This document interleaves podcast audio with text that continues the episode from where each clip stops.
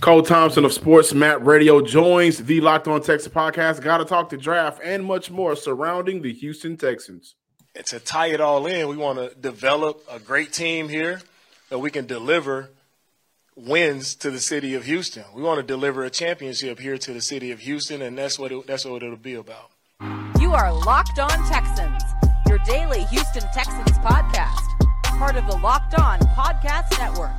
Your team every day.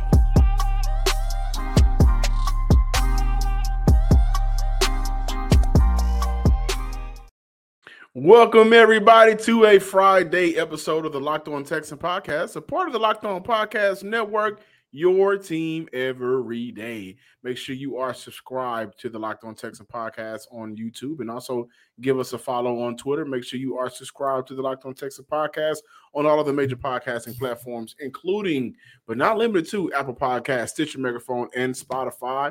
I'm John Hickman. Of course, I'm joined by none other than Coty Davis Texan Credential Media member and Sports Illustrated's own. We have made it to Friday. It is mm. officially April 1st. And you know what that means? Hmm. now we can talk the NFL draft for the Houston Texans. And I think more in an entire landscape, not just limiting uh, the draft talk to number two and number 12 with the quarterback, you know, looming – this franchise right now. So, in order to do that, Coty, hmm. we told y'all yesterday who we were bringing on. right now, he's waiting in the background. Let's go ahead without further ado. Cole Thompson at Mr. Cole on Twitter. So, if you're listening via podcast, make sure you give him a follow. One of the great guys of Texan Twitter, but of course, he does more than that. College football is where he hmm. stands. He's been doing a lot of great work covering his team. Cole, man, welcome to the Locked On Texan podcast. I feel like this is a giant April Fool's joke that I get to be back off the Locked On Network. I love this, guys. How we doing, man?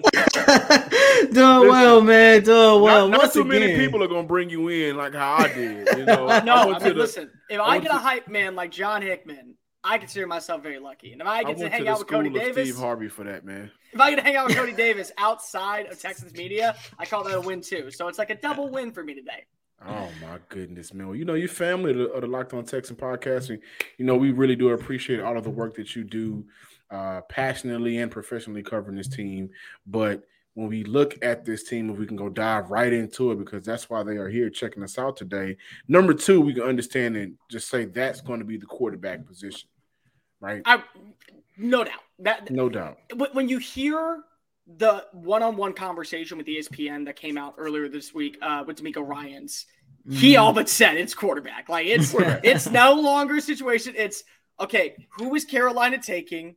Who is trading up ahead of us, and who are they taking? And who's going to be on the board when we're at number two? It, it, it's basically, in my opinion, a two-man race at this point between C.J. Stroud of Ohio State and Bryce Young of Alabama. And to be honest, I think both are fine options. And that's really why I think that Houston's in a very good spot. Yeah, you want to be able to control who you really like. But I don't think that the David Mulugheta situation where if CJ Stroud was on the mm. board, you're going to pass on it. I don't think that David Mulugheta is going to tell his his client, hey, don't come to Houston. We're going to make this work. And I think that Bryce Young, the size doesn't worry me. The weight is a little concerning, but – you know, over time, he's going to be able to get inside of an NFL film, I mean, an NFL weight room. He's going to be able to add on those pounds in the right proper spots of his body. And they did a good job opening up the offensive line by bringing over Shaq Mason, extending Laremy Tunsil this offseason. Mm. They've got done a lot of offseason work with Kenyon Green to make sure he gets better with hand placement, better with footwork. So they're fully investing in their former first round pick. And if they find a way to bring over Tytus Howard on an extension before or during the season, that's probably four guys that you will have for at least the next two to three years before you really have to worry about your offensive line outside the center, which again, that's a massive position because the last thing you want to do is say, hey, Scott Quessenberry, we, we, can't start you. Well, what else do we have? Jimmy Morrissey. Crap. All right, let's go. this is April Fool's joke, right? All right. So when we look at number two, that's a foregone conclusion. It'll be quarterback. But number 12 and number 33 – really intrigued me. So my question to you to open up today's show is just if Houston does not decide to go wide receiver with those first three picks, 212 and 33, uh, which mid round to late round uh, makes sense for Houston to bring in as their next wide receiver? Because we understand that that is a position of need still, even with the offseason signings of Robert Woods. Um, oh, I'm, I'm missing one of Noah the other Brown. guys. Noah Brown. Noah, Noah Brown, who had a you know a development player in Dallas, had his career highs last year. A lot of people are still banking on Nico Collins to take another step, and I am as well. But wide receiver is still a position of need. If they don't go first three round, first three picks, excuse me. Where and what player do you see Houston drafting later in the draft? I'll give you four options. I'll go from the one that I think is the least likely to probably the most likely, or the one that I would be very much sal- salivating over if I was a Texans fan and also a Texans uh, draft analyst or something like that. Uh, number four, I'll go with Tyler Scott from Cincinnati. This is a kid who is five foot eleven, uh, doesn't have a lot of size, but neither did Brandin Cooks and he wins with speed. This is a guy that's 4 4 40. When he was at Cincinnati the last few years, he had been a machine after the catch. I think he averaged about 16.6 yards per play. He finished with over a thousand yards. He's got really good route running skills. He does a really nice job being able to stretch the field as well. So if you're looking for that playmaking type, the guy who can be your downfield presence, what they wanted a guy like Brandin Cooks to be this past year, but because of the pass rushing situations, because of the offensive line miscues and all these other little tidbits. I think that he'd be a nice complementary piece, probably somewhere at that 73 pick range. If you trade down from pick number 12 and get an extra third round pick of something along those lines, maybe that's where you want him in the 80s, early 90s type range. He's a guy that I think could play the outside. He can play in the slot. He can do a little bit of everything. That's probably the speed option for you. Number three, I would go with is probably A.T. Perry, the wide receiver from Wake Forest. This is a guy who I really like on film, but I've started to see him get mocked in the second round. I'm like, all right, let's pump our brakes for a second, people. Like, I get it. There's a lot to like about him. Uh, I think the main thing is he's versatile, very versatile receiver. This was a guy that last year had 11 total touchdowns. He averaged about 13 yards per catch.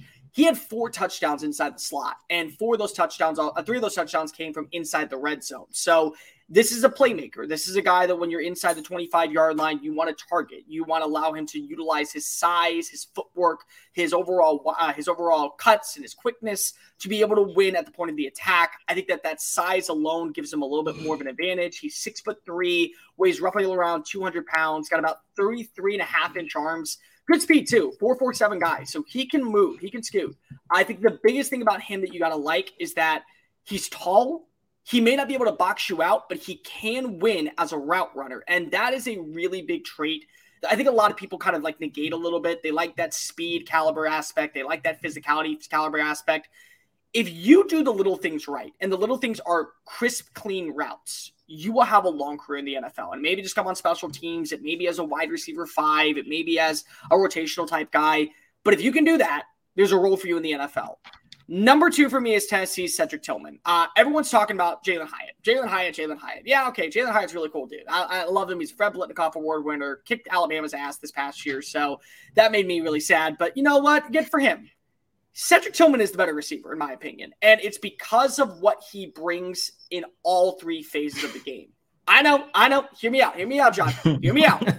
Number one, physicality. That is one thing that I look at his route running. I look at the way that he attacks when it comes to cornerbacks. He is physical. He is a guy that is willing to be an open field blocker downfield, which will benefit an offense like Bobby Slowik. So if you want to be a part of a San Francisco 49ers type team, you got to be able to block. That's why they brought in Noah Brown. That's why they brought in Robert Woods. They're willing blockers. They're willing to go ahead and be effective in the run. So he adds that.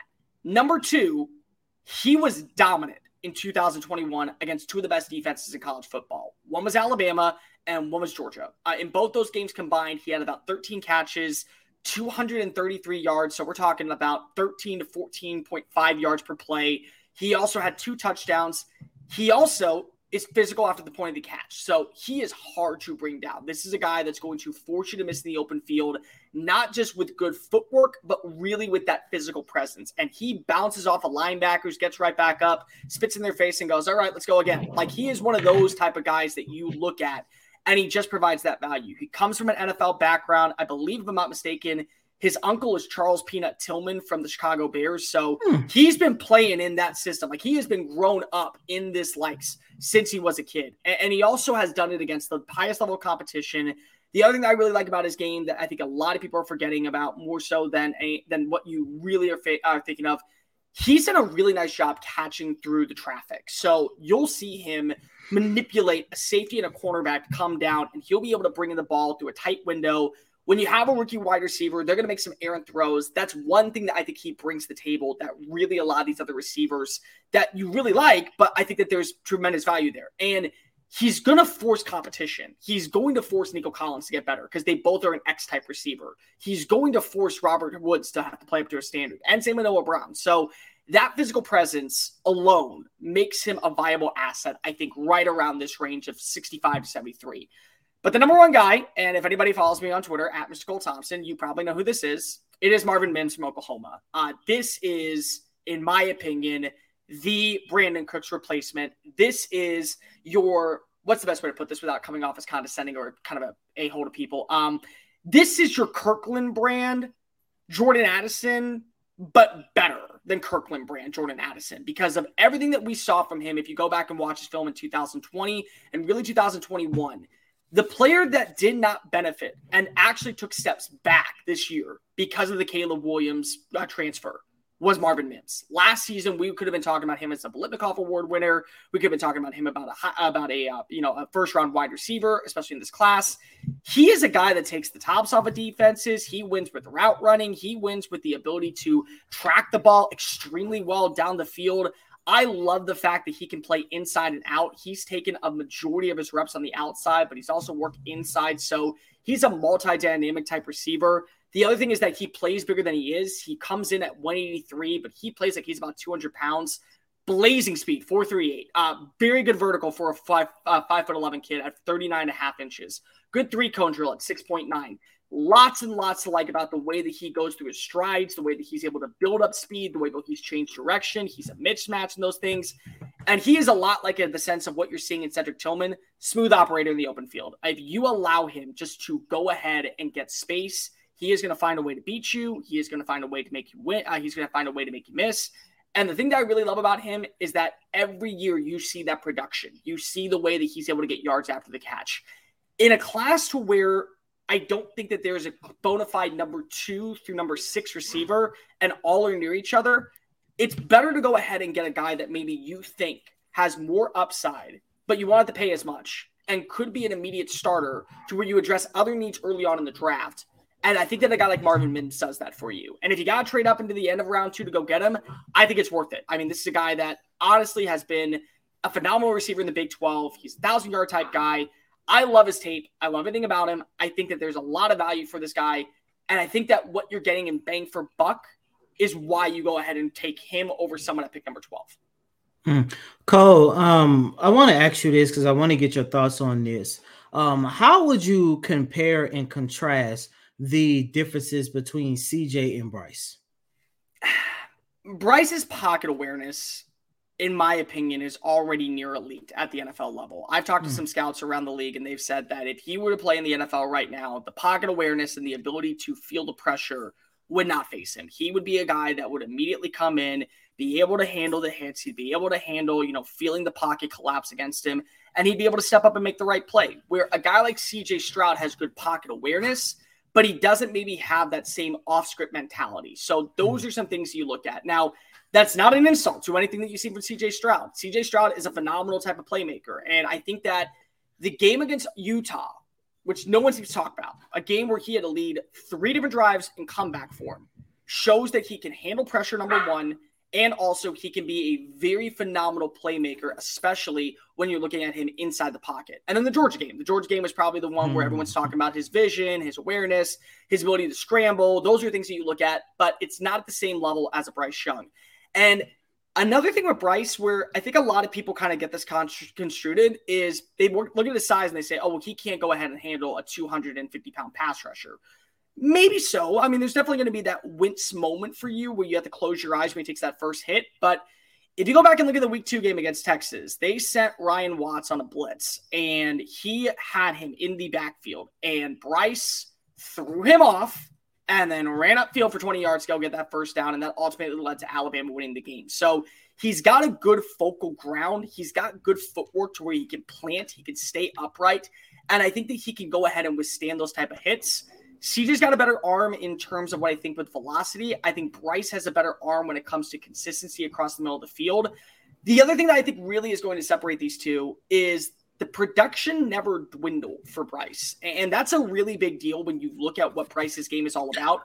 But but I was I would argue that the production didn't dwindle for CJ. Right, but let me explain. So Jameson Williams and John Metchie no longer no longer on the team. They're out. So they're gone. Um, you also lose Evan Neal and you lose two other offensive linemen. So they're gone. Mm. So you lose these players. Your, your number one receiver is at times your running back and Jahmyr Gibbs. And if it's not him, it's Cameron Latu, who is a flex tight end.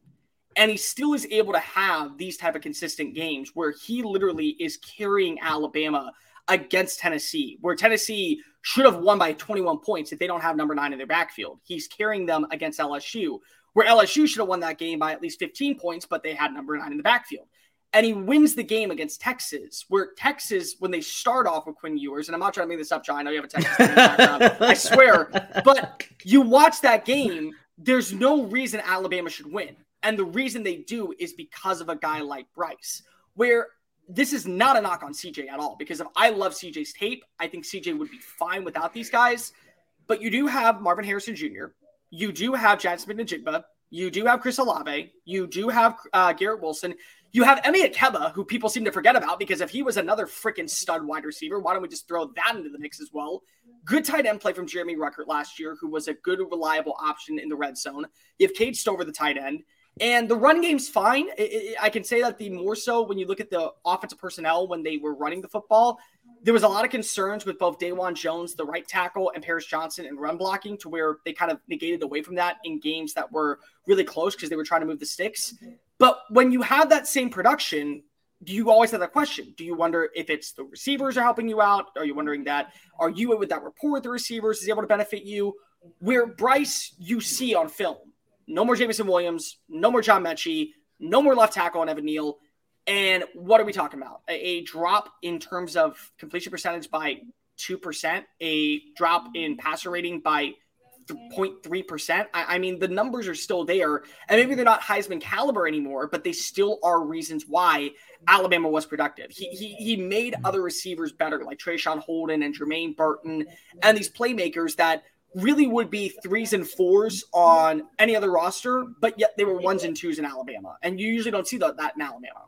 Built Bar is a protein bar that tastes just like a candy bar covered in 100% real chocolate. You can find them at your local Walmart or your local Sam's Club right now. If you don't want to hop in your car and drive, and if you're one of those modern shoppers, make sure you check out Built Bar at builtbar.com.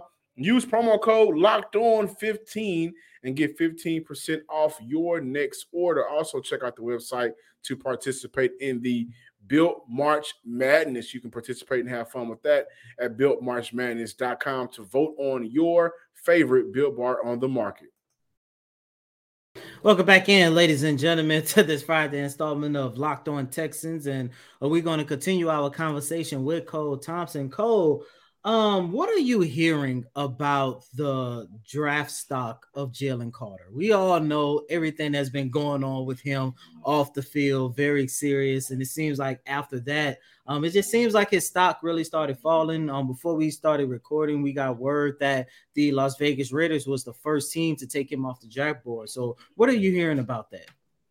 It's really interesting because of I think the pro day was a very negative thing for him, and it so really, bad. But it, like the reason so, so bad, it was bad because of also he made a dumb mistake in terms of taking your shirt off. Like you thought this was going to be an awesome flex. It's like no, dude, you, you you should probably leave that on. Nobody wants to see the way that you've gained nine pounds and really see where the weight's hanging. So mm. that's automatically bad because of it's a bad look for that. It's a bad look when it comes to the numbers. It looked like he was kind of going anemic. But James Liipfert, the director of scouting for the Texans, said when we spoke to him earlier this month that you have to trust what you see on the film as much as what you see on the pro day. And hmm. sometimes it's better to go back and watch the film than it is the pro day. If he goes to the right organization, one with culture, one with rich history, one with a very stable organization in terms of a GM, in terms of a head coach, in terms of a defense coordinator, I think that there's a lot of potential for him. I, I circle every single time on my mock board the Detroit Lions because of I think because Dan think, Campbell because Dan Campbell does not Dan Campbell comes from the Sean Payton tree. Sean Payton does not put up with anything. Sean Payton will send you packing as soon as he can. He also has a guy in Aaron Glenn who comes from the same type of coaching tree, and Aaron Glenn is a guy that is very much involved in players' lives. He's always trying to go ahead and get the best out of players. He's always trying to go ahead and be a part of what they uh, be a part of their overall situations. He's checking in with them. So for a guy like Jalen Carter, who you know whether or not you consider what happened in the likes of January as off-field concerns, there could be multiple more that we don't know about. You would have a defensive coordinator who really would want to be by your side, want to back you, want to have your support. And then you have a GM that knows what it takes to win, and Brad Holmes, who comes from the Les Snead coaching, I mean, Les Snead executive tree in Los Angeles, and he understands that sometimes you have to bring in these talents to take these risks, and the risk will be worth the reward. But a team like Las Vegas, I get where you're coming from. Like that, like that's a team that doesn't shock me if they take him off the board. Because are we even sure that Dave Ziegler and Josh McDaniels are going to be there next year? So like those are things I look at.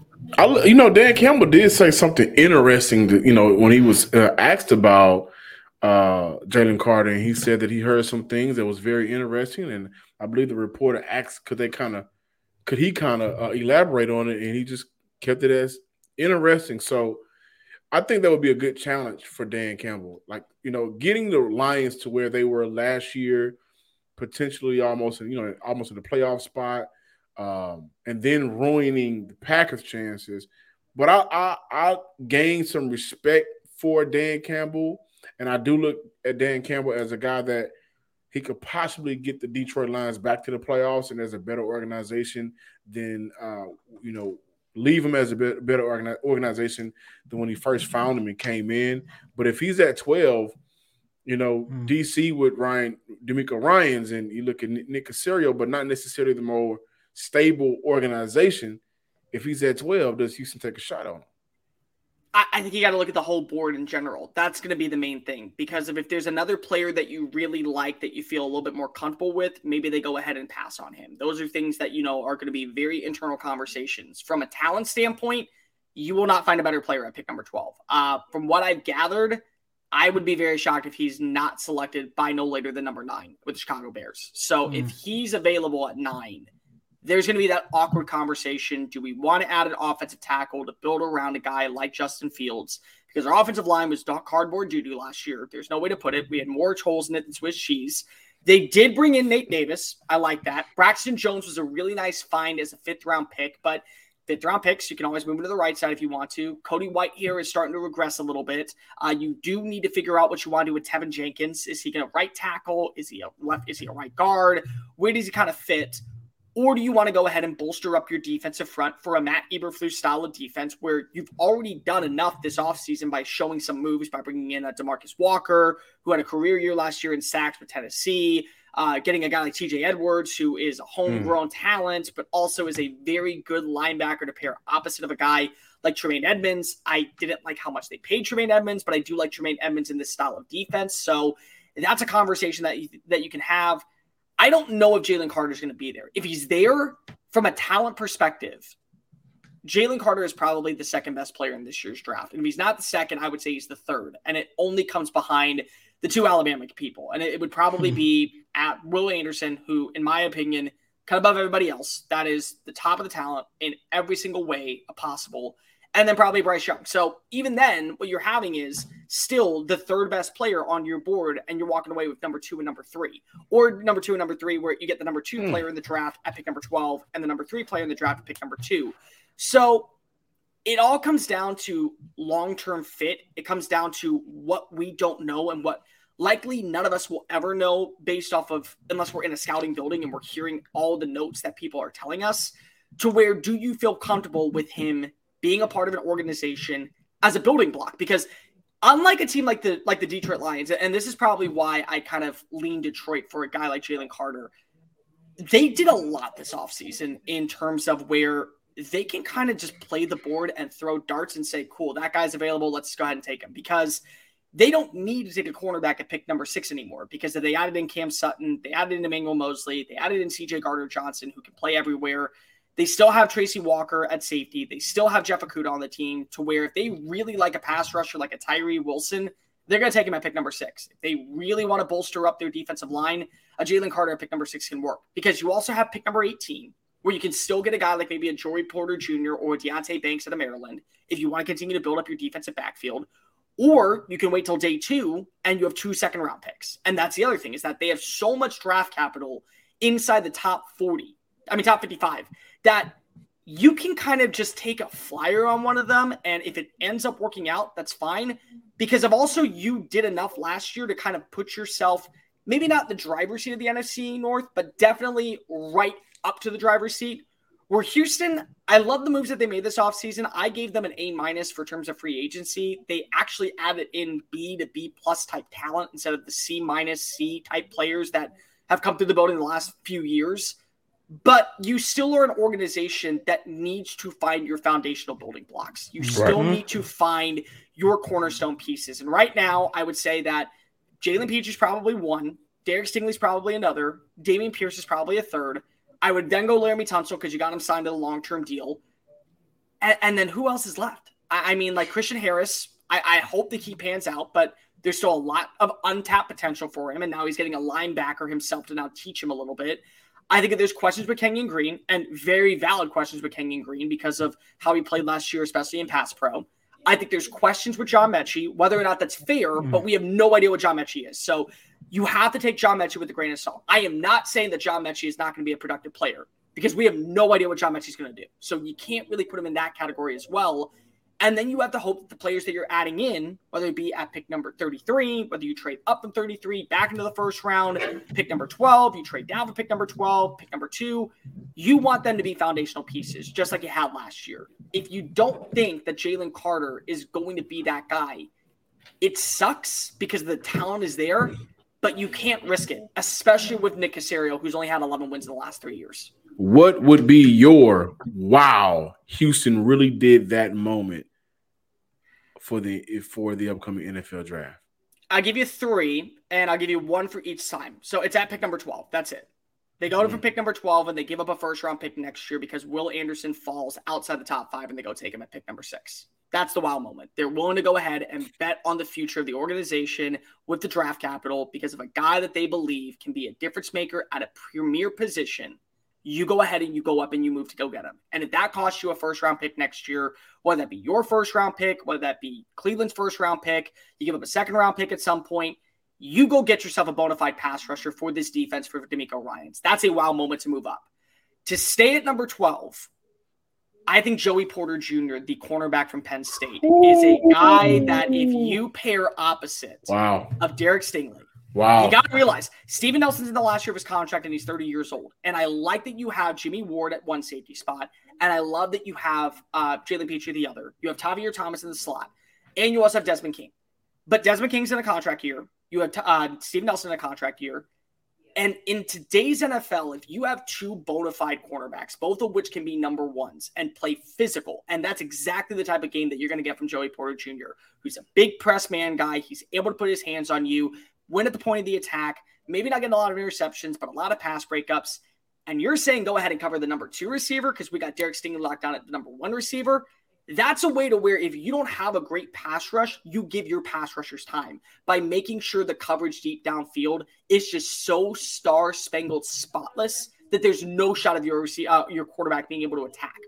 And then number three, you trade down, you get an extra second round pick or an extra third round pick and you just take the position that you need the most, and that's John Michael Schmitz, the offensive lineman from Minnesota in the first round. Because if there's buzz around him, that there's potentially him garnering praise in the mid 20s, and you need a center. Like you need a center. You have to find a way to fortify that interior offensive line. So if you can get that guy to where you get an extra second round pick, now you have two twos, two threes. You like the pass rushers that potentially are available, like a Felix Anudike-Uzomah from Kansas State, uh, a, um, a Keion White from Georgia Tech. You take one of them there. You get a wide receiver like a Marvin Mims or potentially a, uh, uh, a Jalin Hyatt if he falls into the middle of round two, or potentially a Cedric Tillman. And then you find a way to go ahead and add in those other pieces around that in rounds three, like a Daiyan Henley, a Washington State uh, linebacker. Uh, potentially, you bring in another safety like a Sydney Brown if you want to, to back up a guy like uh, Jimmy Ward for a year that would be a wow moment. But the wow moments sometimes aren't bad. Like Tyler Linderbaum was a top five player last year on my big board, and he fell all the way to 25, and he was an all pro rookie center. Like that's like a wow moment, and you need to address that need. So if you trade down and you just like, we don't have a center and we have a rookie quarterback to where they're going to be going up against Grover Stewart and DeForest Buckner every single rep. we gotta get the best guy available. That's a wow moment, but it's a wow moment that is wow because of maybe you feel like you overdrafted, but two or three years from now, it may look like a steal. Thank you guys for listen. Thank you guys for sticking around for Cole Thompson, Sports Map Radio. Before we move on, Cole, where can our listeners uh, and viewers find your work uh, and find you on Twitter? You can always go ahead and check me out at Mr. Cole Thompson. You can download the Just Saying It podcast version of the show uh, on iTunes, Spotify, YouTube, Audio Boom. And if you want to, and you're up at the late late hours of the night, you can always check in uh, 3 a.m. to 7 a.m. Eastern time, Monday through Friday. I'm on every single ESPN affiliate that does not have local programming during that slot. The NCAA tournament is heating up, and there's no better place to get in on the action than FanDuel, America's number one sports book. Because right now, FanDuel is giving customers, new customers, a no sweat first bet up to $1,000. They're printing money and giving it away, Coty.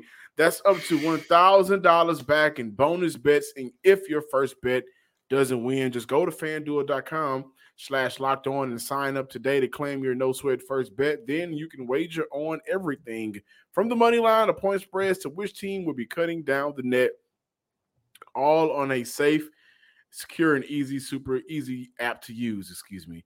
Don't miss your shot at the no sweat first bet up to one thousand dollars when you join FanDuel today. Just go to fanduel.com slash locked on and sign up. Make every moment more with FanDuel. Thanks for making the Locked On Texans your first listen every day. Make your second listen Locked On NFL Scouting with the Draft Dudes. From free agency to the draft, salary cap management, and more. Join NFL experts Kyle Crabbs and Joe Marino as they take you through what it's like to build a successful NFL franchise every Monday through Friday. Find Locked On NFL Scouting with the Draft Dudes wherever you get your podcasts and on YouTube. Part of the Locked On Podcast Network, your team every day. Thank you guys for checking out today's episode. Cole was fun, man. I like the wild. He's always, he's always fun, man. I love the wilds. and if and if I, w- I want to close out by looking at the wilds. And if I would say, if any one of those wilds, I would say, you know what? Go ahead and do it by any chance, any chance. If Houston is able to trade up for Will Anderson and get your quarterback, you get your pass rusher for a defense where a you know a pass rusher is needed I think that'll be a huge win for Houston. Um, and, and and that would be something where it would be a wow moment that down the line you will say to yourself, "Wow, I'm glad they did it because now we have a winning organization." Yeah, the, the, the one thing that intrigued me the most about what Cole had to say is this whole Jalen Carter situation, and that's something that I've been thinking about a lot as of late. But you know, he said that the Detroit Lions, you know, it seemed like they could be targeting Carter, but they have the number six pick. John, when I when I take a look at the teams that's after that, look, I don't think it's realistic, but I would like to know and see if Carter is at number 12. Does Nick Caserio and DeMeco Ryans take that chance? Because once again, like Cole said, you're looking at what the third best prospect in in the draft, no lower than third. Now I get it. There's all field issues going on, and you know, like Cole mentioned, and of course, everybody already knew his pro day was terrible. Um, but like Jalen Carter at number 12.